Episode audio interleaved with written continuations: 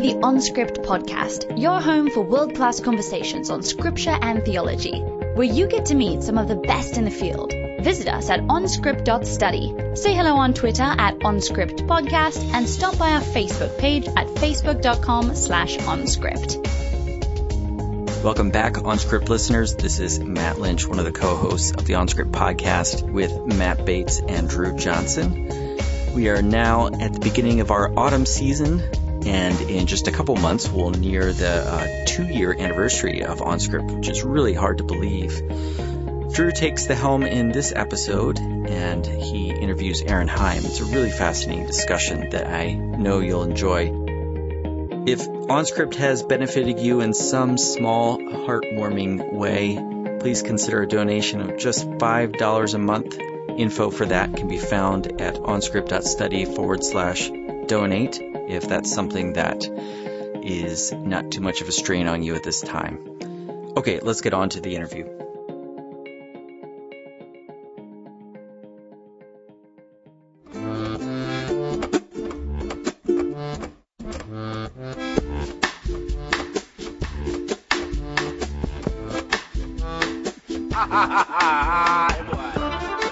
OnScript superfans. This is Dru Johnson from the King's College in New York City, and today we're going to talk a lot about metaphors.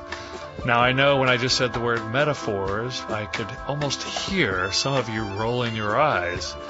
After all, we often hear people say, or maybe we've said it ourselves, well, that's only a metaphor. But what do we mean by saying that? A new book on metaphors in the New Testament takes on that literal versus metaphorical dichotomy, claiming that it's a false dichotomy. Considering that Paul's use of the term righteousness, dikaiosune, itself is a metaphor, and so is redemption, and enslaved, which means that freedom itself is also a possible metaphor in Paul, then it seems like we might want to take another look at metaphors, even though they've been looked at time and time again by literary scholars. Well, today I'm talking with Dr. Erin Heim.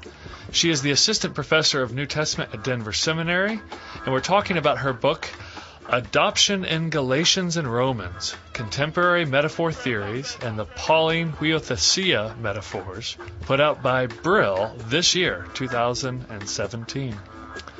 According to her Denver Seminary's website, Dr. Heim earned a PhD from the University of Otago, an MA from Denver Seminary, and a bachelor's in music from the University of Minnesota.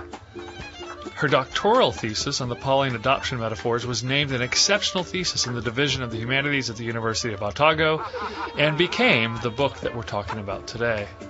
Dr. Heim regularly presents academic papers at professional conferences on biblical literature, hermeneutics, and New Testament backgrounds. She speaks and writes on issues surrounding contemporary practices of adoption, something to which we will certainly return in this interview, and the need for responsible theological dialogue surrounding the adoption of children.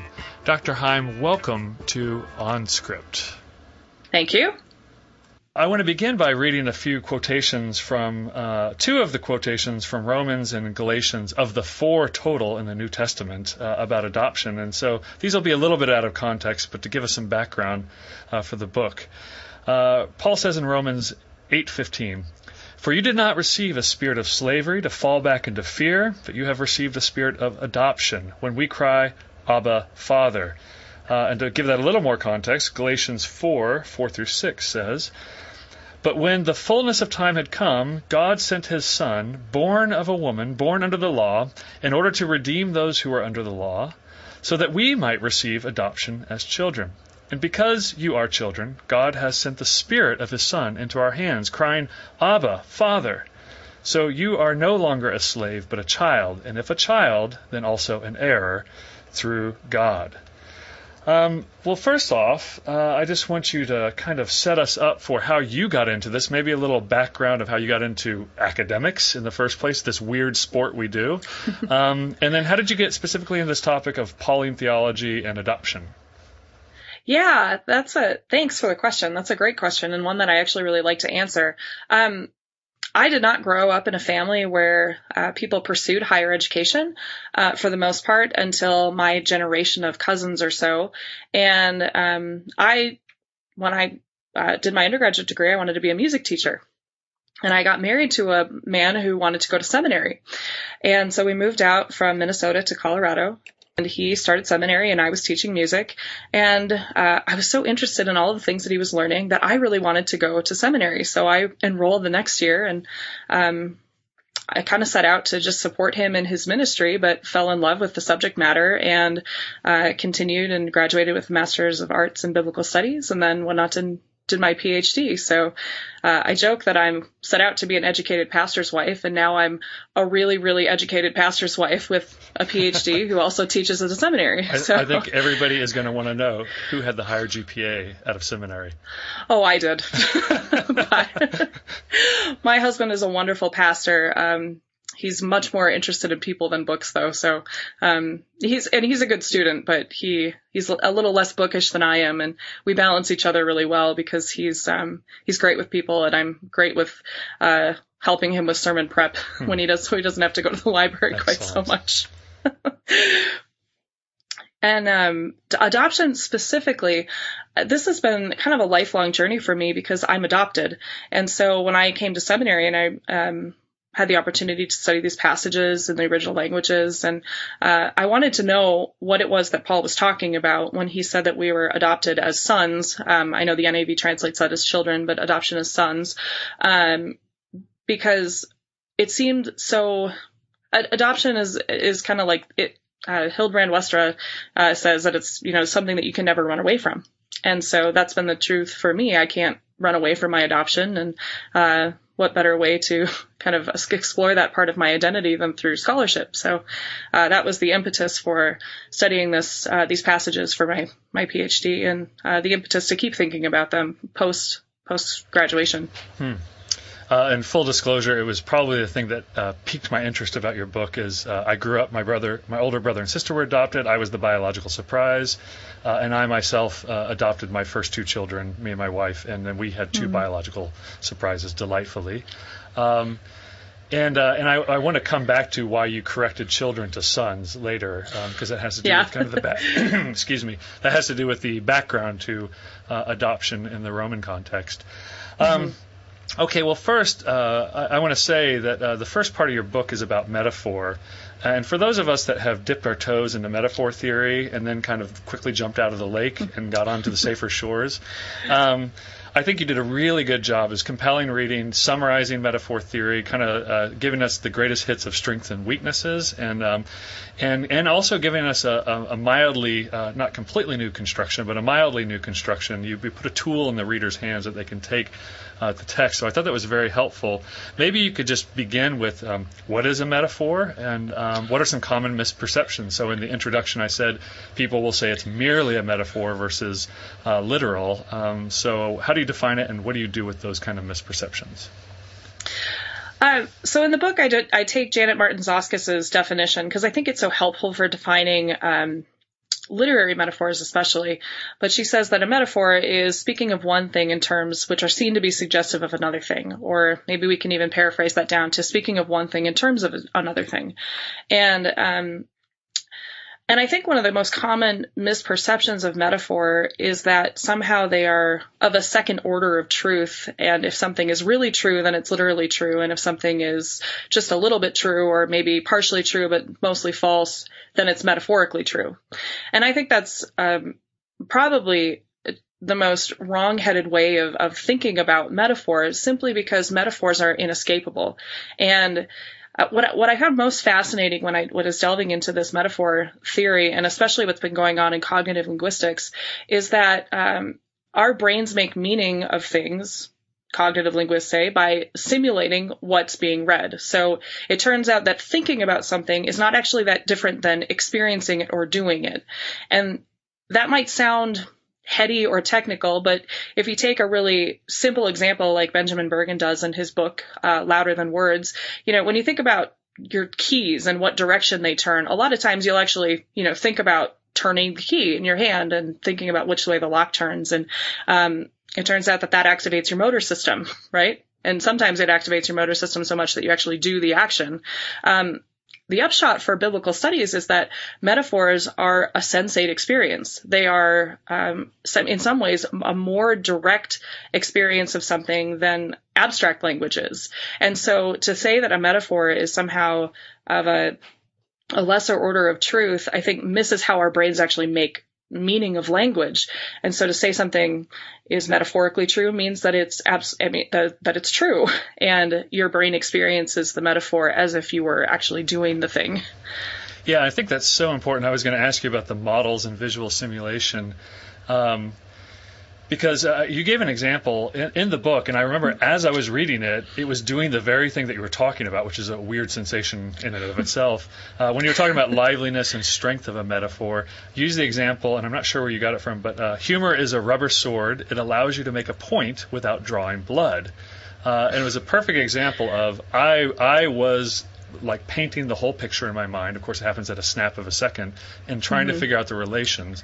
Uh, maybe you could tie that back into um, your discussion of vehicle, tenor, and frame. I know it, get, it gets a bit technical here, but uh, it does get a little technical, and it, I I think the technical words don't have to scare us off. Um, so there's two kind of schools of metaphor thought, and um, the one with mental simulation, embodied simulation, is cognitive linguistics. And um, so Janet Martin Soskice, who uses these terms, vehicle, tenor, and frame, is more interested in the philosophy of language side of the discussion. And there is really a, a discernible turn within metaphor studies that happens um, kind of went with the third publication of the the publication of the third handbook on metaphor uh, with Cambridge handbooks.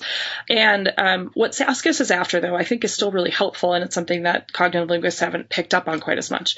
Uh, but that a vehicle and a tenor, um, the vehicle is the the term that we would den- identify as as the um, the metaphor in most cases. So like adoption is the vehicle in my book and it's the same vehicle in all the texts that I'm using.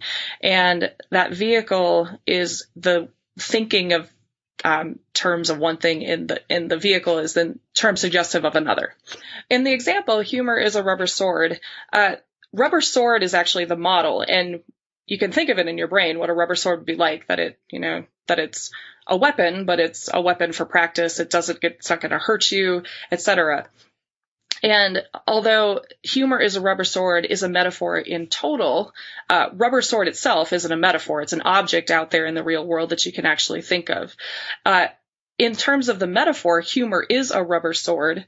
It's a vehicle. It's the way that we can think about one thing, humor, in terms of another thing, the rubber sword. But we need the whole utterance together to get to the to get to any kind of meaning or implication complex, humor is a rubber sword. And from that whole utterance, we can draw all sorts of, um, all sorts of inferences about humor. That it's a way of saying something poignant and true and corrective without being too cutting, or uh, a way of of poking fun that's not malicious but maybe is a corrective, etc. So, um, so yeah, we need all three of those things working together: model, tenor, and vehicle uh, in a metaphorical utterance. I just want to point out that you used two sword puns.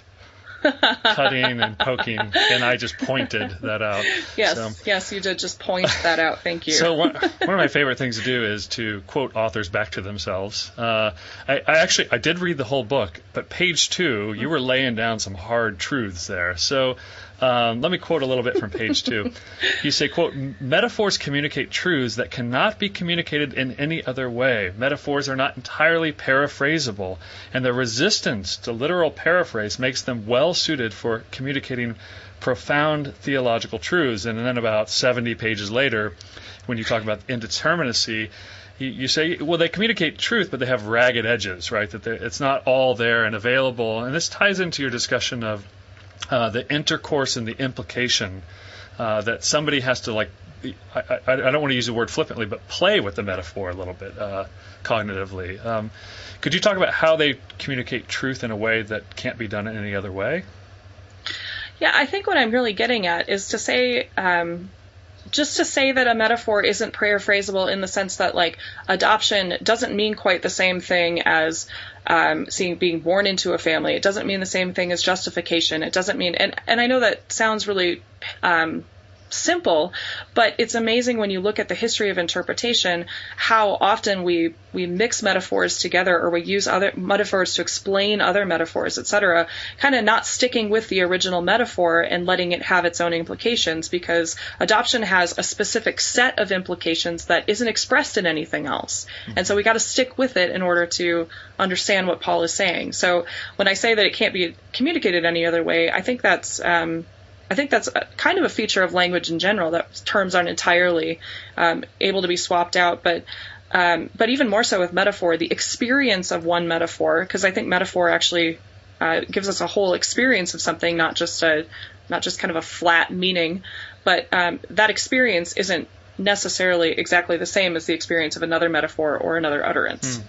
So you talk about the uh, the idea of metaphor creating intimacy and forming group identity. I had not ever heard that before, um, and so maybe you could talk about how that works, a, and then we can bleed over into how you think Paul is using that in the adoption metaphor. Yeah, that's a great question and one that I've thought about a lot. Um, in writing the book, uh, it makes you see things um, makes you see things in other areas of your life that I think are, are really good examples of this. So, um, the one I use in the book and I think is probably close and dear to my heart because I used to be a musician in a former life is that, uh, that my, my band director always used to say when, when things weren't going well, well, you got to go spend more time in the woodshed right? You got to go spend more time in the woodshed. Well, we weren't obviously going to literally go out in the backyard and go into a woodshed. We all lived in uh, downtown Minneapolis, but uh, what he meant was you need to go practice more because you sound, you know, this part sounds terrible. And, uh, and what that did, more so than just communicating that we need to go practice, was that we were part of the in group who was going to get to understand what it meant to go spend time in the woodshed. Like it was a way of dignifying the fact that we were all musicians and we were in this together, uh, in addition to telling us what we needed to do. And if you had been a non musician, you probably would have puzzled over what he meant by woodshed. Now, I'm not going to claim that all metaphors work that way. Some are so mundane, like the, you know, stem of a glass or the trunk of a car or whatever, that they probably don't create group identity to a sense, uh, until they do. So, you know, I understand what a trunk of a car is, but if I were in the UK, it'd be a boot or whatever. So, um, so they create bonds between people who understand them. Yes. And, uh, yeah, and and with uh, with Pauline theology, I think this is even more true because these metaphors are being applied to people themselves. They're being told how to think about themselves. They think think about themselves as adopted children, or as slaves of righteousness, or as um, I mean any number of the New Testament examples. So, um, so I think that that creates a sameness of vision for the people in the community. They know that they all think of themselves this way, and they know that Paul thinks about them that way. Yeah.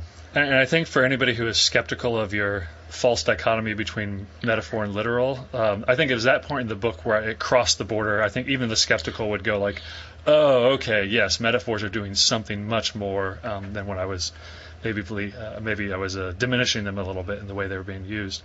Um, now I'm going to quote you again. Maybe this is the last time. You say, uh, you cite that there's a trend, quote, to view metaphors as cognitive instruments capable of changing the structure and the shape of the person's thought, end quote. So there's a lot of people in cognitive linguistics, cognitive everything, talking about what changes the structure of our thought. I heard that, or I read that, and um, I instantly thought of Catherine Bell's work on ritual theory, uh, where she talks about rituals um, as normal human practices, just like metaphors are normal human words. Uh, mm-hmm. But they're mm-hmm. strategically changed in order to for this new goal, in order to produce a new kind of person, a ritualized person. And uh, so I, I, have a bold question for you, and, and I haven't thought it through fully. I was waiting till this com- conversation. Um, but in, in, some way, if rituals kind of ritualize the person and create a new type of person by strategically changing a normal practice, could could you say mm. uh, metaphors are trying to cognitively restructure somebody by taking normal human language uh, and metaphorizing it? I don't know what the verb would be here. Oh, interesting. Uh, is there something like um, that going on? And I'm, I'm hitting you with a brand new concept on a live interview, so I understand uh, the results are. Well, on the one hand, I think that's exactly what what is happening in the New Testament that Paul is taking, or at least in these in the adoption metaphors. Maybe I shouldn't say in the New Testament in generally, but That's exactly what he's doing. He's taking an everyday concept, one that would have been familiar, and putting it into a new situation in order not just to communicate something about um, about his audience, but actually to change how they think about themselves, mm-hmm. change how they relate to each other, change how they relate to um, to God, uh, and and I think there's a lot of overlap with with ritual theory in that regard. It is a um, it's a way of almost rehearsing identity hmm. and putting on those metaphors. Um, yeah, I, Sallie McFague, um, who I wouldn't endorse in all respects, but in this regard, uh, I think is right when she says that you know a revolution in one's thought is a revolution in one's world. Hmm. So I think I think that's exactly what's going on. That Paul's trying to revolutionize their thought. Um, so I often learn through controversy, and I, I the first time I met you was uh, a couple months ago now, I guess, at the Logos conference in St. Andrews, and uh, David Moffitt. Oh, maybe I should not name him. No, he's a great guy. Uh, he is a great and guy. a great scholar as well. And yeah. Um, Absolutely. He gave a paper on analogical reasoning and metaphor, and I'm, I'm very familiar with analogical reasoning from philosophy world. Mm. Um, and I remember you came up to him afterwards, and you certainly had strong words, and uh, and I was not able to follow the conversation entirely. Now that I've read your book, maybe I could guess what you would say. But uh, what what was the controversy for you? And I assume you wouldn't overthrow him, but you would want to make caveats about what he's saying. No, and I actually I really enjoyed his paper. I think David boy, if I can present papers like David Moffitt and be that engaging and entertaining as a, as a person and a scholar, man, I feel like that's a that's a great thing to aspire Truly. to. I really yeah. enjoyed him, uh, and I think his paper.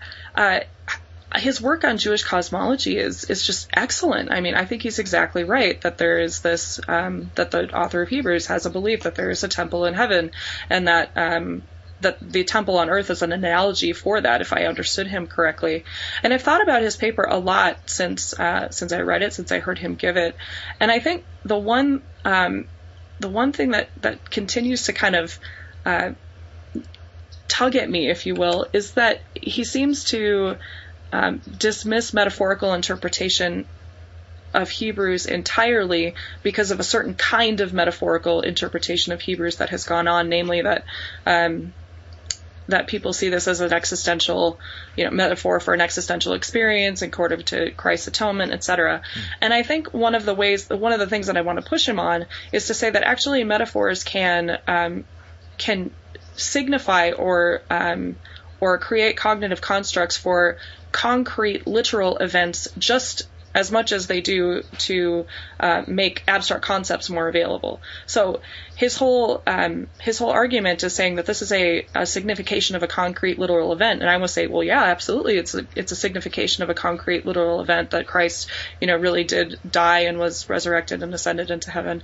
Um, but what I would say is, you know, even in saying that he died, resurrected, and ascended into heaven, uh, and so he is, and the author of Hebrews is thinking of that in terms of priestly language. Hmm. And if we take Soskice's definition, then that is thinking of Christ's death, resurrection, and ascension in terms seems to be suggestive of a high priest. Hmm. So I think it's hard to say that that's somehow not metaphor. Yeah. It's just metaphor that picks out that concrete action.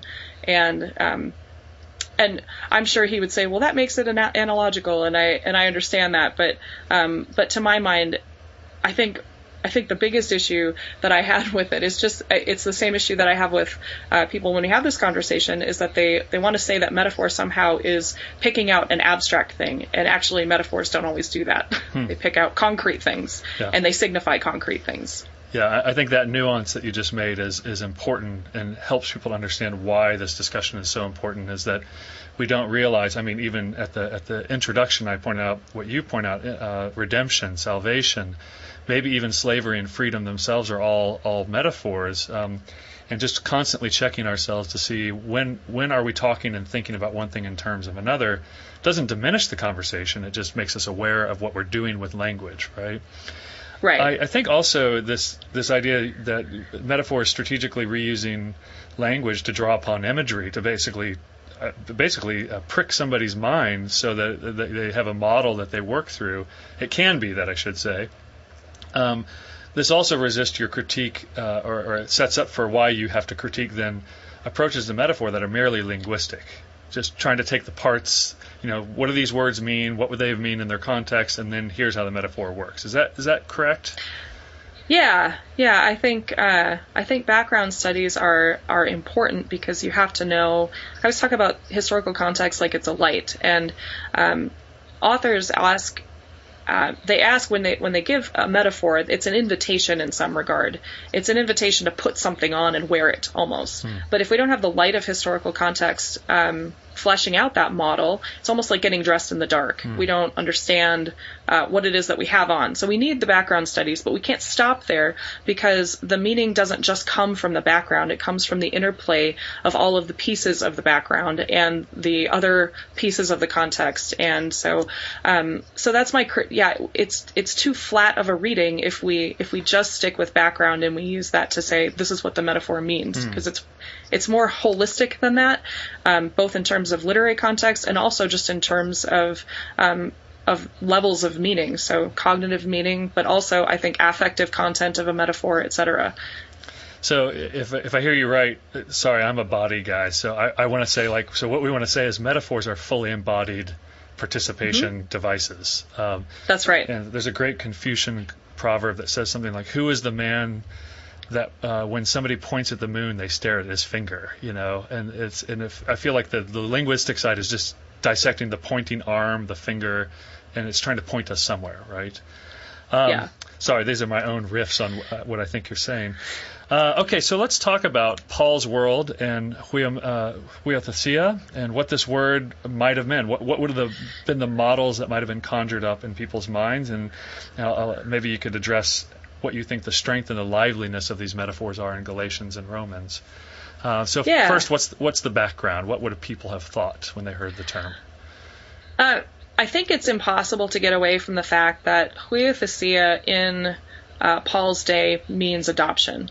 Uh, there is a a whole host of linguistic evidence, or I mean, epigraphical evidence, um, literary sources, and et cetera, that use this term unambiguously to connote adopted sonship and not just sonship more generally. I think um, James M. Scott's work is very clear on that, and um, and Michael Peppard certainly has taken that um, and done wonderful things with it. So I think we have to reckon with the fact that that's what the word means. Now, can I can I interject here for a second, just sure, to clarify? Sure. Uh, in in the book you address it, and it's adopted sonship, not adopted children. Right. Yeah. Right. So, and I think, um, and I think, well, let's start with Greco-Roman adoption practices, and I, and for maybe the sake of clarity and time, I'll just kind of mush those two things together, uh, Greco-Roman practices, because the Greek practice of um, is kind of taken up and, and um, slightly changed in the Roman period, but not not too not so much that they're I think very distinguishable actually. Um, so in Greco-Roman adoption, uh, you don't adopt vulnerable children like we tend to think of adoption as doing. You adopt an adult male for um, for inheritance to carry on the family name, to carry on the um, the uh, family cult, etc. And so, uh, adoption, uh, Michael Peppard says, is not to you know ensure the future of the son, but the future of the father. And so, um, and so we have to we have to start there with the word unambiguously. I think meaning that, and I think it's almost inconceivable to think that even a Jew living in the Roman Empire right at this point wouldn't have been aware of the meaning of huiothesia because emperors were adopted and it was broadcast on coins and inscriptions and etc. Uh, that being said, Paul says that um, in Romans 9:4, uh, you know, they are Israelites to whom belongs the huiothesia, the adoption. And if we look at the Septuagint and if we look at um, Hebrew manuscripts of the Old Testament, we see um, we don't see huiothesia appear anywhere in the Septuagint, and I would argue that we don't see um, the same. We don't see a, a, recognizable social construct of adoption either uh, in the Old Testament. Now I know there's debate about that, but we have to reckon with what then Paul is doing with calling this, I think, Jewish sonship tradition where Israel is God's son, the um, Davidic king is God's son, angels are sometimes called sons of God, etc. What is he doing with that, calling um, calling it adoption?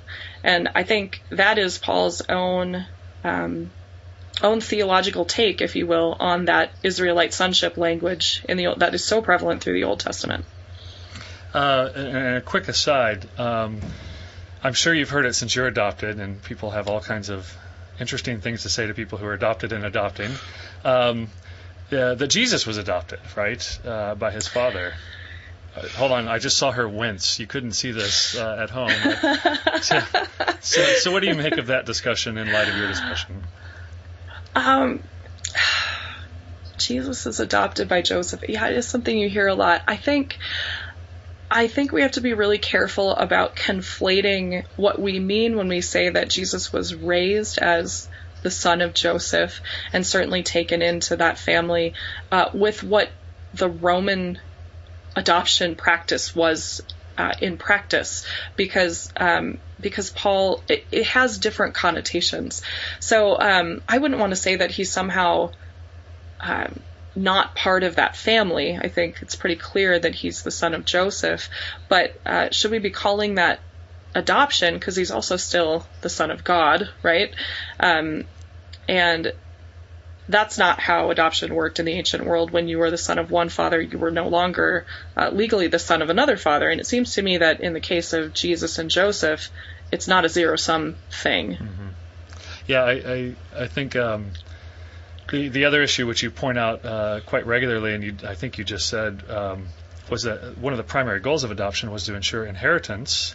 Uh, we can think of that as Abraham and um, and uh, Eliezer of Damascus. Uh, but uh, also that you said the cult, and just to clarify, by the cult you mean that, that your your kid is going to keep on giving gifts to the right gods, right, on behalf right, of the family. Right.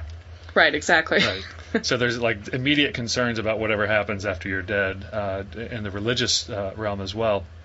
Um, yeah, and so if if the if if the model of adoption might be something like it's it's to secure inheritance, progeny, and uh, cult sacrifice, then um, you know what's what's Jesus going to inherit from Joseph? Like, thanks, pops, but uh, I got this other stuff coming too.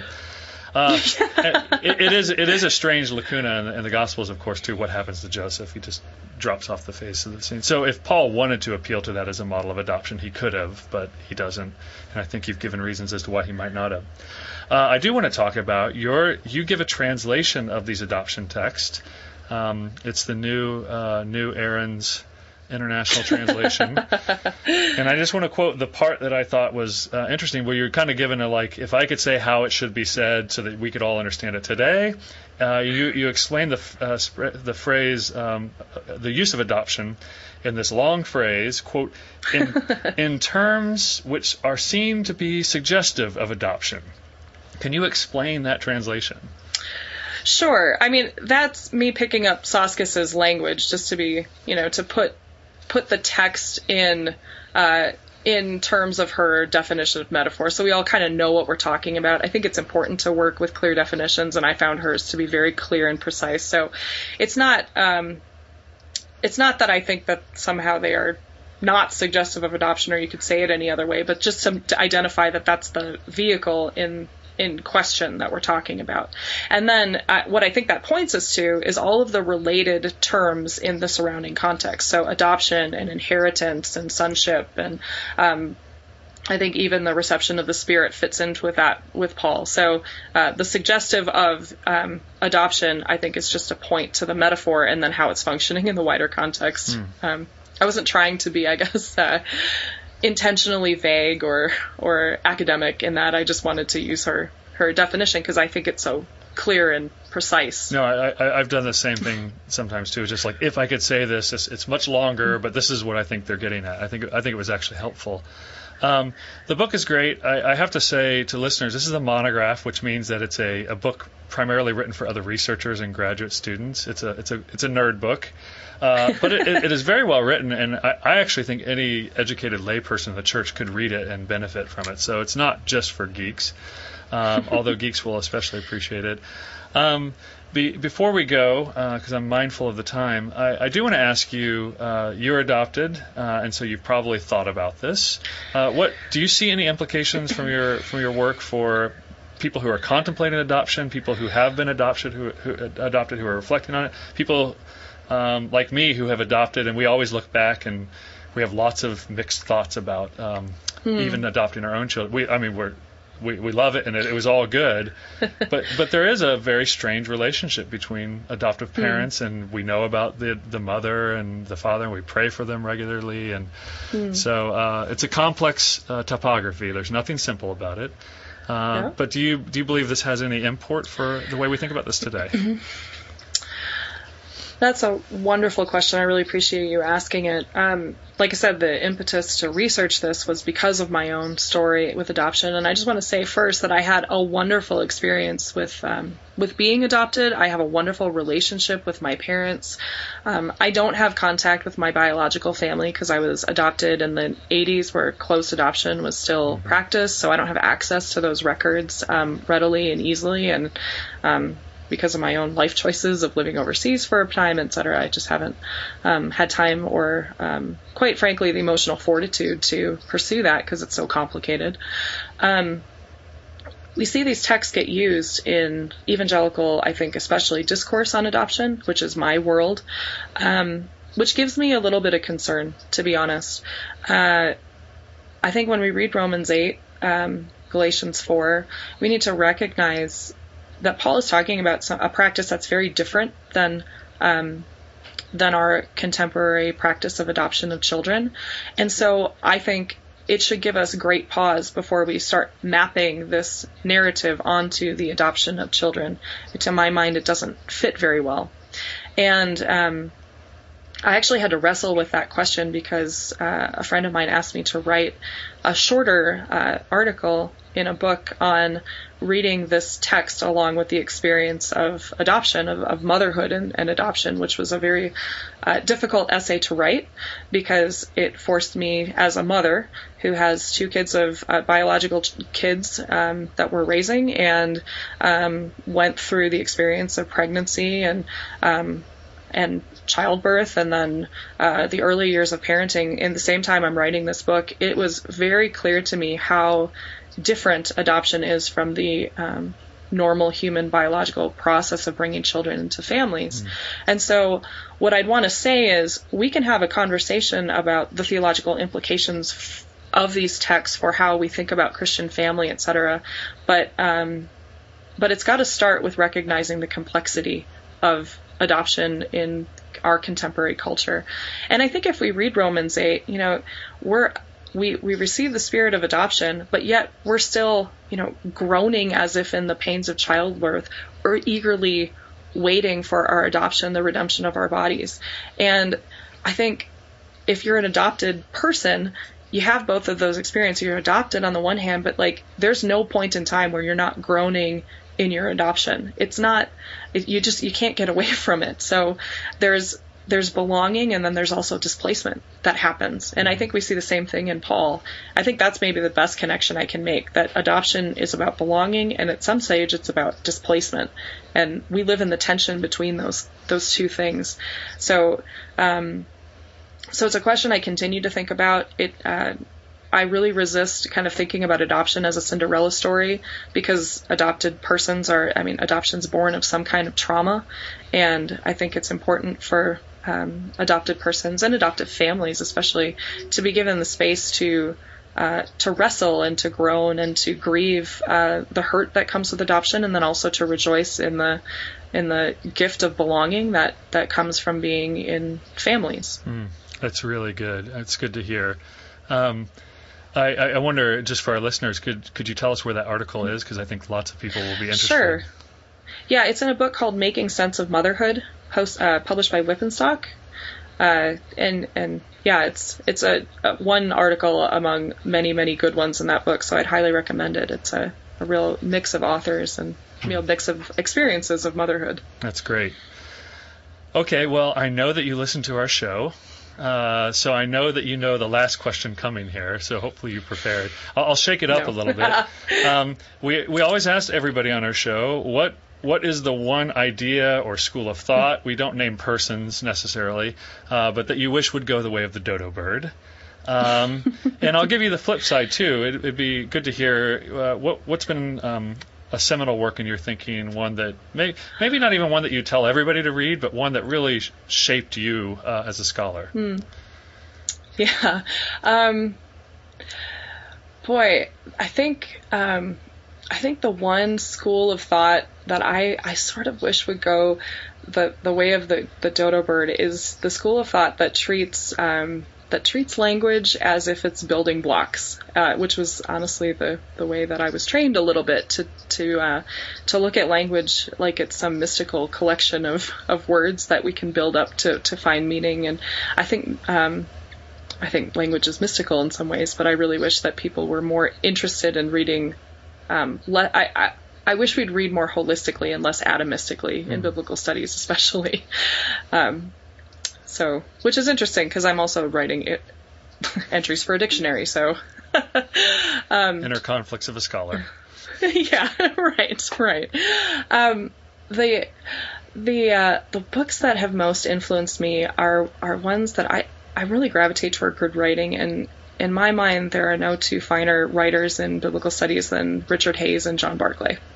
And for different reasons, I think. But uh, Richard Hays and his narrative approach to scripture and just the uh, the care and attention that he takes when um, reading. Um, what it, it's just I think something that should be emulated. And similarly with John Barclay's work, and I know we're not supposed to name names, I'm sorry, but I really do appreciate those two have, have had the most um, profound influence on me, just in terms of um, John Barclay's care with the um, with the, the literature of the period of time that he's working with and then the clarity of his argument and writing, I think are just uh, two two things that I tell my students to model uh, in their own reading. Hmm. Uh, writing. You can mention names as long as they're not the ones that you wish would die or go the way of the oh, dead. Oh, I see. Yeah. Okay. Um, okay. no, no cursing people to Sheol here. Um, no, okay. since you mentioned Richard Hays, while I've got you on the hook, one last question.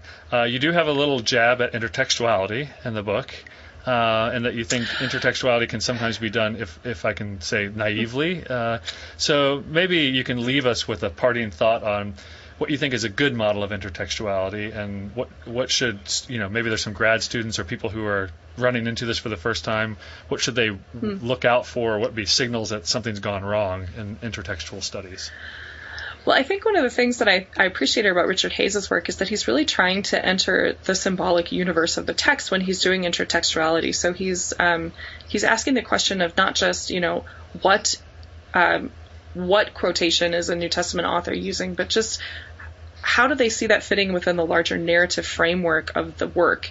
And I think we have to do that when we do intertextuality. We have to ask the question, how does the author see this fitting within the larger picture? And um, or the larger picture of the um, precursor text fitting within the the um, the text, the receiving text that it's that's located in, because every time you transpose something, uh, I think you end up with this sort of interesting uh, collision of implications that don't really exist in the you know first text and wouldn't exist in the second text, but actually in, in this space between them uh, that I think transfigures the meaning of both things in some sense if we let it. And so I just want people to s- kind of stick with the stick with the text a little bit longer when they're doing intertextuality and not be uh, quite so concerned with uh, maybe source hunting and tracing. I mean, that's important work, but I don't think it can stop there. It's a little bit like looking at your finger when you're pointing at the moon. Hmm. Well, on that note, uh, we're going to end this conversation with Dr. Erin Heim today. We thank you so much for uh, giving us some time for the interview. It's a fantastic book, and I hope you run to Amazon um, through the OnScript webpage, of course, and uh, order the book quickly. Thank you, Dr. Heim. Thank you so much. You've been listening to OnScript, delectable conversations on scripture and theology.